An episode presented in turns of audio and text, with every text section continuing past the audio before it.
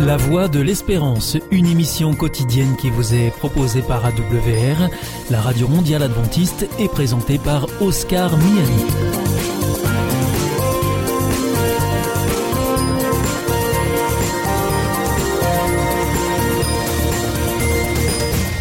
Merci de votre fidélité à la Voix de l'Espérance à travers les ondes, par Internet sur www.awr.org ou aussi grâce à votre téléphone. Aujourd'hui, au programme, dans quelques instants, ce sera votre rendez-vous santé.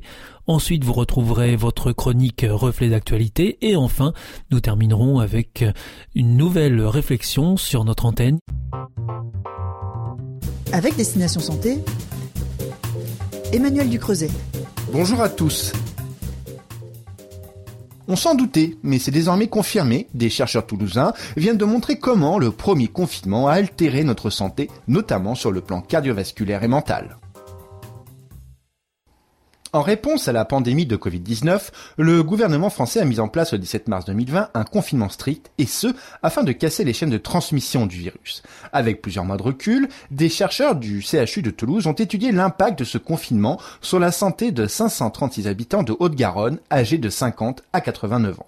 Ainsi, deux personnes sur trois ont rapporté une diminution de leur activité physique ou une dégradation de leur alimentation avec une augmentation de la consommation de produits sucrés, d'alcool ou de matières grasses. Par ailleurs, 4% des participants ont déclaré une augmentation de leur consommation tabagique d'au moins une cigarette par jour. Ainsi, de façon très précise, les auteurs révèlent que 44 jours après le début du confinement, 63% des patients ont connu une aggravation de leur risque cardiovasculaire. Un phénomène particulièrement marqué chez les femmes les plus jeunes, les participants vivant en zone urbaine, ou encore ceux qui ont continué à travailler en présentiel en contact avec le public. Autre enseignement, toujours après un mois et demi de confinement, 32% ont rapporté des symptômes d'anxiété ou de dépression. Sans trop de surprise, les participants qui se sentaient socialement isolés ou qui n'étaient pas totalement convaincus par l'efficacité des gestes barrières, ceux qui vivaient dans un logement sans terrasse ni balcon ou qui ont connu une détérioration de leur relation de couple ont été les plus touchés. Les auteurs ont également constaté que les participants qui avaient une alimentation plus équilibrée avant le confinement présentaient deux fois moins fréquemment des symptômes d'anxiété ou de dépression durant le confinement. Voilà qui améliore la compréhension de l'impact du confinement sur la santé et qui devrait aider à mettre en place des politiques de prévention en cas de nouveau confinement.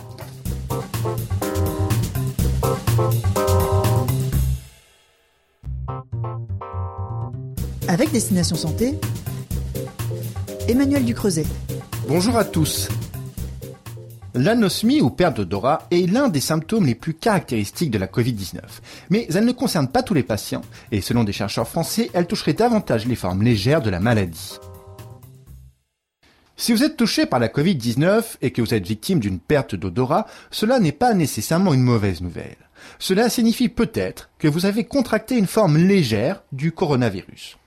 Des chercheurs de l'université Paris-Saclay se sont intéressés à près de 2600 personnes suivies dans 18 hôpitaux européens. Ils ont ainsi observé que la prévalence de patients touchés par un dysfonctionnement olfactif était de 86% dans les cas bénins, de 4,5% dans les cas modérés et de 6,9% dans les cas sévères à critiques. La durée moyenne de cette anosmie rapportée par les patients était de 21 jours en moyenne. À l'origine de cette perte d'odorat, une inflammation dans l'environnement des neurones olfactifs qui rendrait ces derniers inaccessibles aux molécules odorantes et finirait même par les endommager. Ce mécanisme expliquerait aussi pourquoi l'anosmie dure parfois plus longtemps que la Covid-19 proprement dite.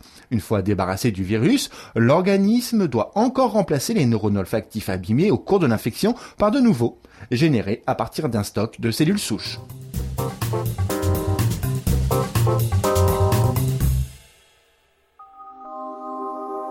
Vous aussi, votre santé vous intéresse? Alors si vous souhaitez en savoir plus, demandez-nous l'ouvrage Santé et bien-être des éditions Vie et Santé. Nous aurons le grand plaisir de vous en adresser un exemplaire gratuitement sur simple demande de votre part à france.awr.org.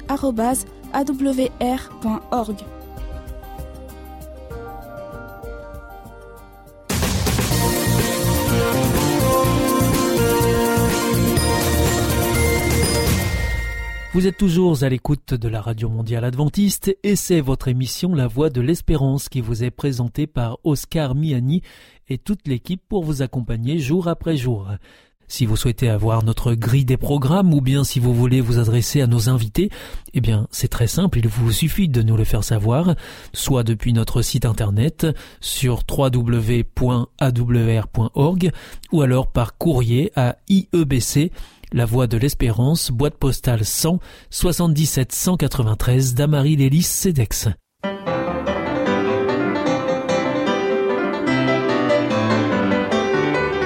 Reflet d'actualité. Une approche chrétienne de l'actualité de la semaine. Amis auditeurs, bonjour.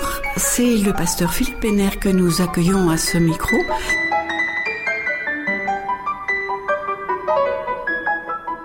Préparant cette chronique, j'écoutais d'une oreille les informations sur la radio publique française France Info. Nous étions le 7 janvier au matin, et la veille, les chaînes d'information passaient en boucle les événements qui venaient de se dérouler aux États-Unis, au cœur même de la démocratie de la première puissance mondiale. Le Capitole, au lieu de l'histoire américaine, lieu où siègent les élus du pays, lieu de dialogue, de confrontation et de décisions politiques majeures, est devenu le temps de quelques heures un lieu de chaos et même, malheureusement, de mort.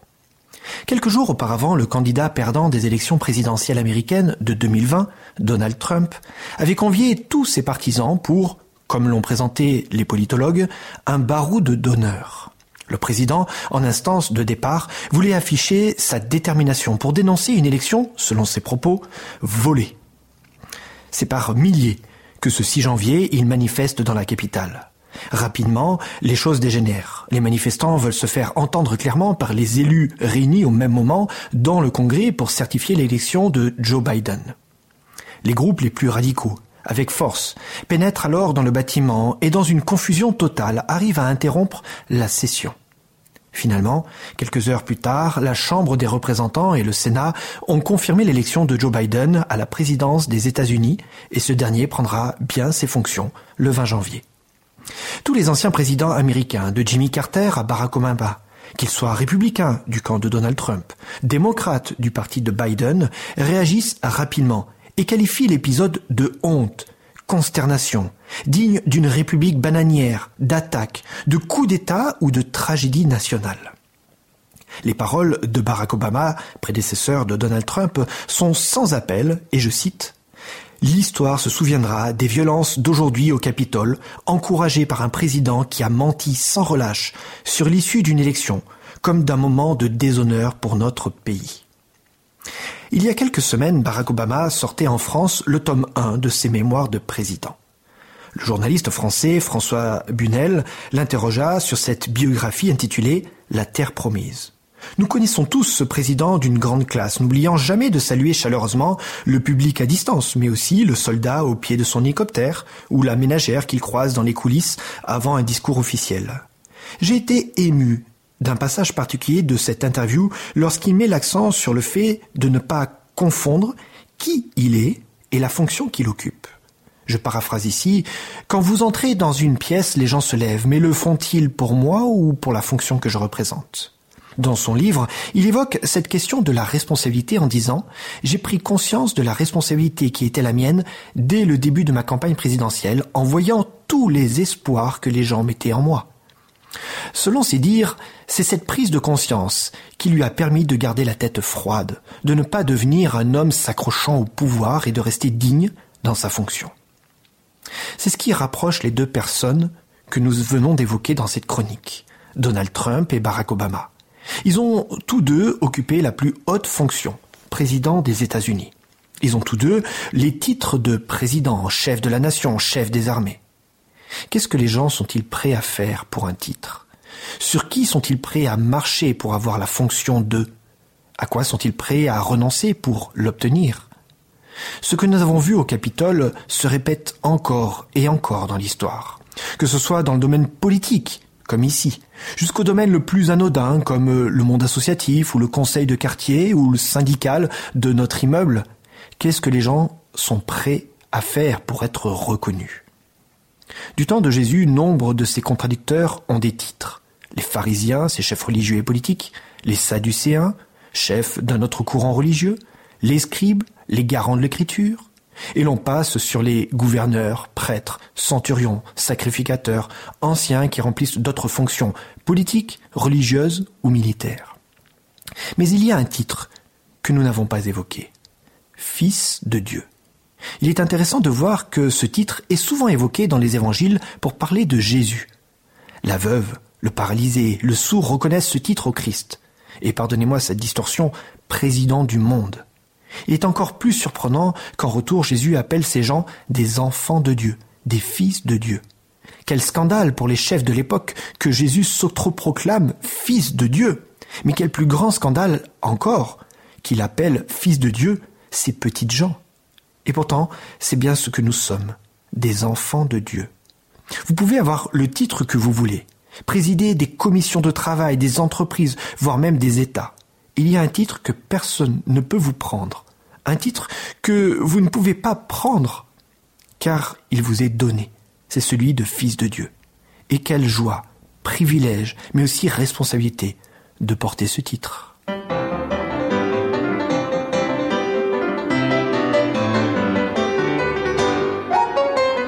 Merci au pasteur Philippe Péner pour cette euh, réflexion. Je vous rappelle que vous pouvez nous en demander le texte qui vous permettra d'en découvrir toute la substance et puis aussi vous pouvez retrouver cette chronique en podcast. À bientôt.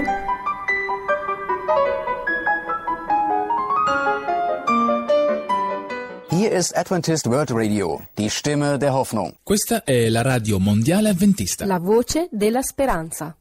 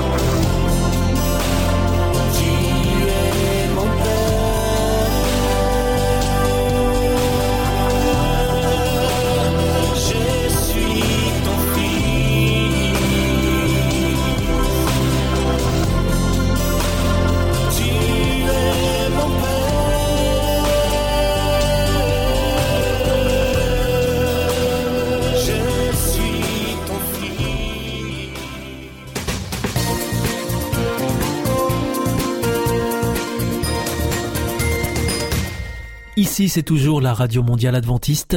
Vous êtes à l'écoute de la voix de l'espérance avec Oscar Miani au micro et toute l'équipe. Bienvenue à vous qui venez de nous rejoindre. Vous nous suivez en ondes courtes sur les 6155 kHz dans la bande des 49 mètres à 4h30 en temps universel. À 8h, c'est sur les 15 145 kHz dans la bande des 19 mètres et à 20h sur les 9 780 kHz dans la bande des 31 mètres que vous pouvez nous écouter. Et maintenant, je vous propose de poursuivre avec votre émission 5 minutes pour comprendre et c'est en partenariat avec Hope Channel France que vous pouvez aussi visionner sur le site hopechannel.fr.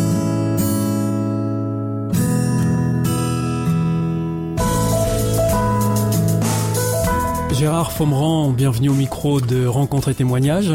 Oui, merci à vous. Merci de nous rejoindre une nouvelle fois et de prendre le temps de l'échange euh, sur cette antenne. Je rappelle que vous êtes historien du christianisme et auteur d'un ouvrage intitulé Renaissance du christianisme aux éditions Fidélité. C'est justement euh, ce sujet qui nous intéresse dans nos échanges. Dans votre livre, vous abordez euh, une question particulière, c'est la question euh, des chrétiens sans Église. Alors est-ce que c'est un concept nouveau, ce, sujet? Ce n'est pas un concept, c'est un constat. Mais c'est quelque chose qui est à la fois extrêmement ancien et qui paradoxalement est extrêmement nouveau, comme tout ce qui concerne le christianisme. Constat extrêmement ancien, car depuis très longtemps, voire même depuis l'origine, beaucoup de chrétiens se sont trouvés en situation de décalage, de distance par rapport au triomphalisme des églises instituées. En effet, pendant 300 ans, grosso modo pendant la période de la persécution romaine, les chrétiens ont vécu en communion utopique parfaite. Or, il se trouve qu'en 312, l'empereur Constantin a commencé à institutionnaliser l'Église, qui s'est donc devenue une Église du temps, adossée à l'ordre temporel. Et dès ce moment-là, on a vu apparaître un départ massif des chrétiens vers ce qu'on appelait à l'époque la prairie des saints, à savoir le désert. Le désert d'Égypte, le désert de Syrie, à savoir des personnes qui refusaient cette logique de la temporalisation des églises. Ils sont partis au plus fin fond du, désert d'Égypte, de Syrie, vivent des expériences de l'extrême, comme Antoine le Grand. Donc l'origine est extrêmement ancienne.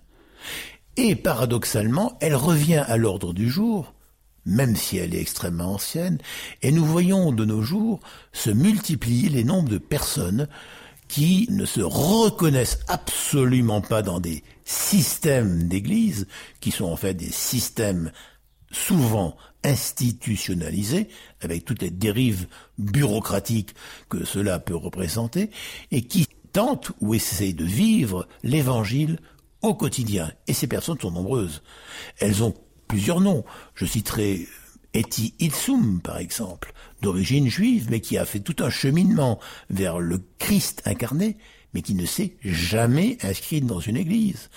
Je prendrai le cas de Simone Veil, qui est morte en 1943, et qui toute sa vie a vécu totalement l'expérience intérieure de la vie en Christ, mais qui n'a jamais voulu être baptisée, car elle ne l'a jamais voulu reconnaître l'institutionnalisation du christianisme. Je prends le cas très récent d'Arnaud Desjardins qui était parti en Inde et qui est un auteur très connu sur l'hindouisme, mais en fait, il a retrouvé le christianisme de sa naissance à sa mort.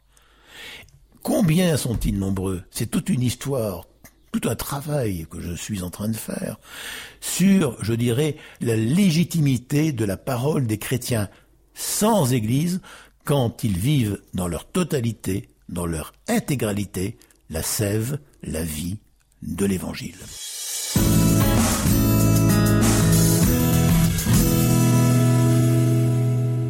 Donc selon vous, Gérard Faumerand, la question des chrétiens sans Église serait due à une institution qui ne répond pas aux attentes? Absolument, c'est le même constat que, l'on faisait dans une émission euh, précédente, à savoir qu'il y a un vide spirituel et les églises ont beaucoup de mal à y répondre, car elles répondent par des prêts à croire, par des codes. Des dogmes? Par des dogmes. Et quelque part, tout cela est extrêmement périphérique, car l'évangile n'est en aucun cas un traité dogmatique. Et alors, euh, comment est-ce que la situation euh, pourra évoluer selon vous? Écoutez, euh, ça fait 20 siècles qu'on en parle, donc je pense qu'on va en, parler pendant longtemps, mais il est certain que l'interpellation que nous font les chrétiens sans Église est une vraie question et que nous devrons y répondre.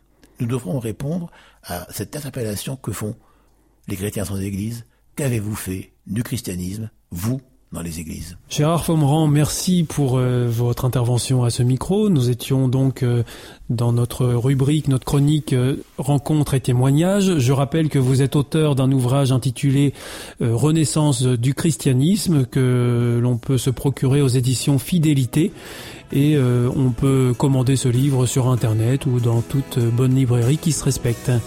Je vous remercie. On se retrouve bientôt pour une prochaine chronique. Merci, au revoir. Merci à vous et au revoir.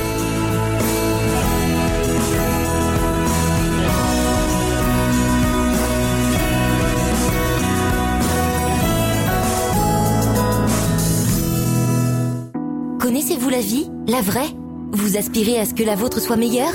L'IEBC, l'Institut de la Bible par correspondance, peut vous aider. Ces cours sont gratuits et à votre rythme. Retrouvez-nous vite sur www.iebc.org et vous verrez, votre vie va changer. Parce que croire, c'est la vie. Si vous souhaitez réécouter ce programme ou bien le partager avec euh, vos amis, retrouvez-nous sur www.awr.org. Vous pouvez aussi nous suivre par téléphone. Depuis la France, il vous suffit de composer le 01 80 14 44 77. En dehors de France, vous faites le 0033 puis le 1 80 14 44 77 et depuis les États-Unis, eh bien vous composez le 1 712 432 9978. Et pour nos coordonnées postales, la Voie de l'Espérance, IEBC, boîte postale 100 77 193, Damary Lélis, CEDEX.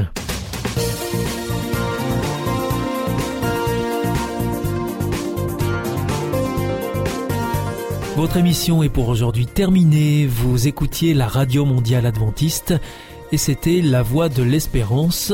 Vous étiez en compagnie d'Oscar Miani. Nous vous donnons rendez-vous demain à la même heure pour votre nouveau programme. Au revoir.